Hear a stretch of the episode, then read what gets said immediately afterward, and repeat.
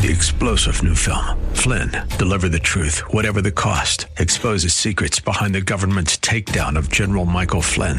Flynn knew what the intel world had been up to. He ordered the first audit of the use of contractors. This set off alarm bells. He told the truth. He was the most dangerous person for Donald Trump to hire. They had to get rid of Flynn.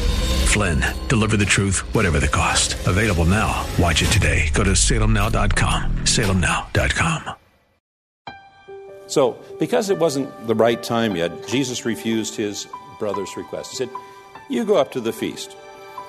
Now, he probably chose not to go with them because doing so would have resulted in traveling in a large caravan of familiar people. And why would Jesus have found that of concern? Well, you will find out in just a moment uh, and have one of those, oh, yes, moments. Welcome to another edition of Study Verse by Verse with Pastor Leighton Sheely. He's the senior pastor at Church of the Highlands. They're located in San Bruno and they're on the web at highlands.us. That's highlands.us. I'm Mike Trout. This is a daily visit from the church, a nonprofit outreach, and you can find out more about us on the web at study versebyverse.com. Here's Pastor Leighton. You remember the story about uh, Jesus at the age of 12 when the family and the, and the town went to Jerusalem for uh, some feast, and then as they were coming home, it took three days for Joseph and Mary to figure out Jesus wasn't with them and they had to go back to Jerusalem. So, you know, if he was traveling on the way to Jerusalem with that group, everybody would have known he was with them, and their hearts would have been stirred, and so forth. And it might have led to an attempt to make him, uh, take him by force and make him king, like it happened in the previous chapter.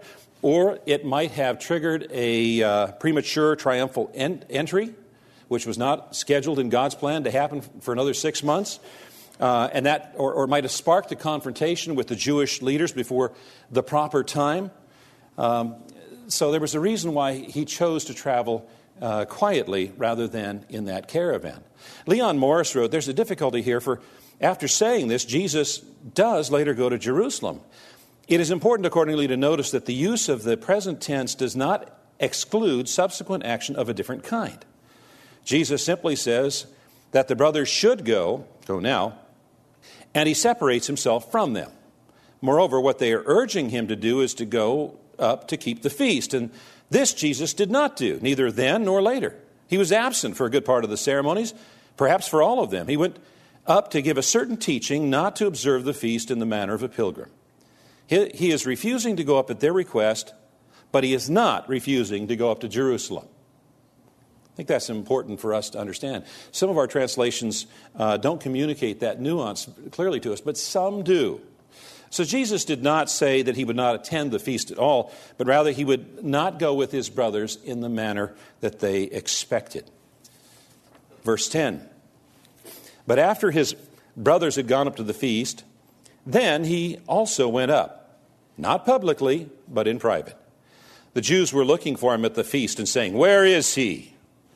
And there was much muttering about him among the people. And while some said he's a good man, others said, No, he's leading the people astray. Yet for fear of the Jews, no one spoke openly of him. So, according to verse 14, Jesus didn't arrive in Jerusalem until the, the middle of the feast, and by then, everybody who was going to the feast had already gotten there, and the roads were relatively deserted. And the events that were taking place in Jerusalem confirmed the wisdom of the Lord's caution because the author here notes that the Jews were seeking him at the feast and saying, Where is he? Where is he? We're looking for him. Now, the Jewish leaders, the Jews here refers to Jewish leaders, and they, they consisted primarily of two groups the Pharisees and the Sadducees. The Pharisees hated him because he didn't observe their little rules and regulations. And that meant that he was contrary to them. If he was right, they were wrong. If he was wrong, they were right. And they loved their own system more than they loved God. And so they needed to get rid of someone who was contrary to their system and influential. And the Sadducees, well, they were a political party. They didn't observe the Pharisees' rules and regulations, but nearly all of the priests were Sadducees, and they collaborated with the Romans and they had a very comfortable and luxurious life. They didn't want a Messiah because if a Messiah came, then their political and financial sources would be gone. And so they hated Jesus because he interfered with their comfort and their convenience. You know, when a, a person's values clash with those of Christ, they have to choose either to uh, submit to Jesus or to try to destroy him. He can't do what he likes uh, if Christ doesn't like it. Now, the leaders were not the only ones discussing Jesus in his absence.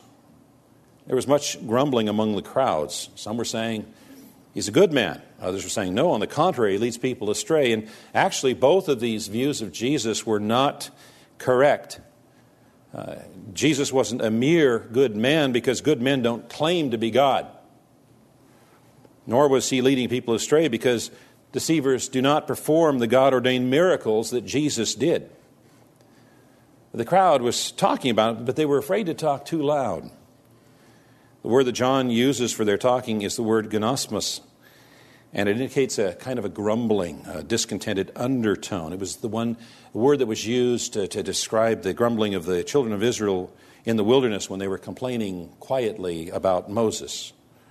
They were muttering uh, complaints that they were afraid to utter out loud. Fear can take a person and, and keep them from making a loud and clear declaration of their faith in Jesus Christ as Lord and Savior and instead make it a mere mutter. Christians should never be afraid to tell the world loud and clear they believe in Jesus Christ as Lord and Savior. Jesus said, So everyone who acknowledges me before men, I will also acknowledge before my Father who is in heaven. But whoever denies me before men, I will also deny before my Father who is in heaven. No one would speak openly of him for fear of the Jews. They had differing opinions, but they were afraid to let their opinions be known except in muted undertones and, and quiet conversations in the corner with friends. The officials had not yet made an, a declaration of their position, but they knew that the leaders, the religious leaders, didn't like Jesus. And to contradict the religious leaders could lead to punishment. They were afraid of what the Jewish officials would do to them. The words of Jesus brought division among the people. Such incredible division that even the guards that were sent by the religious leaders to arrest Jesus later refused to do so. No man has ever spoken such as this man.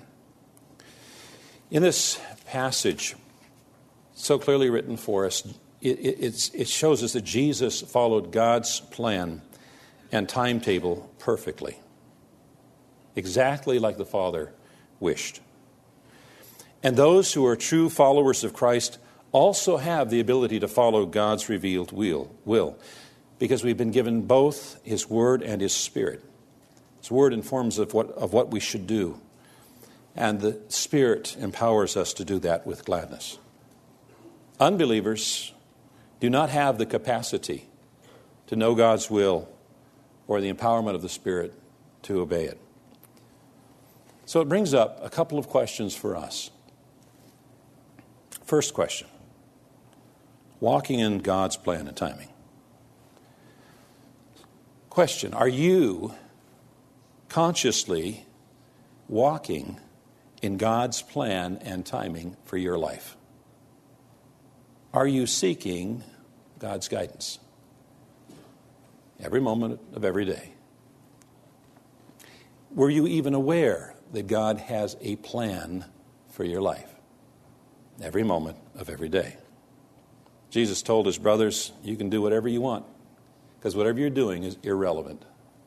It's not an investment in, in eternity. You're just squandering time. But when we are doing what God has called us to do in the timing and the fashion that God has called us, then what we are doing is significant in time and eternity. Secondly, friendship with the world. How comfortable are you with the world? Or perhaps even more revealing, how comfortable is the world with you? Do you remain silent when you should speak up? Because, uh, like the crowds at the feast, you're afraid of saying something that's not politically correct or popular. James 4 4 and 5 says, do you not know that friendship with the world is enmity with God? Therefore, whoever wishes to be a friend of the world makes himself an enemy of God. Passage tells us that Jesus was hated because he testified that the works of the world were evil. What he did and what he said reminded people of their responsibility to God, and when they didn't like to be reminded, they didn't like the one who was reminding them. So, what about you? Do you say and do things that appear to condone evil? By your silence or your participation, do you condone evil? Are people who are continuing in evil comfortable around you? It's not that Christians are sinless. We're not. But Christians can never condone sin. And if we are being the salt and the light that Jesus has called us to be, we're not going to be as popular as people who are of the world. Lord, thank you for your word. Though often it is very confrontational and very challenging.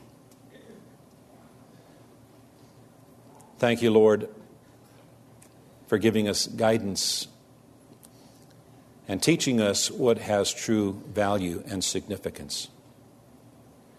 Lord, we want to live lives that are pleasing to you. We want to live lives that glorify you. Help us to do that, Lord. Help us to be the salt and the light that you have called us to be.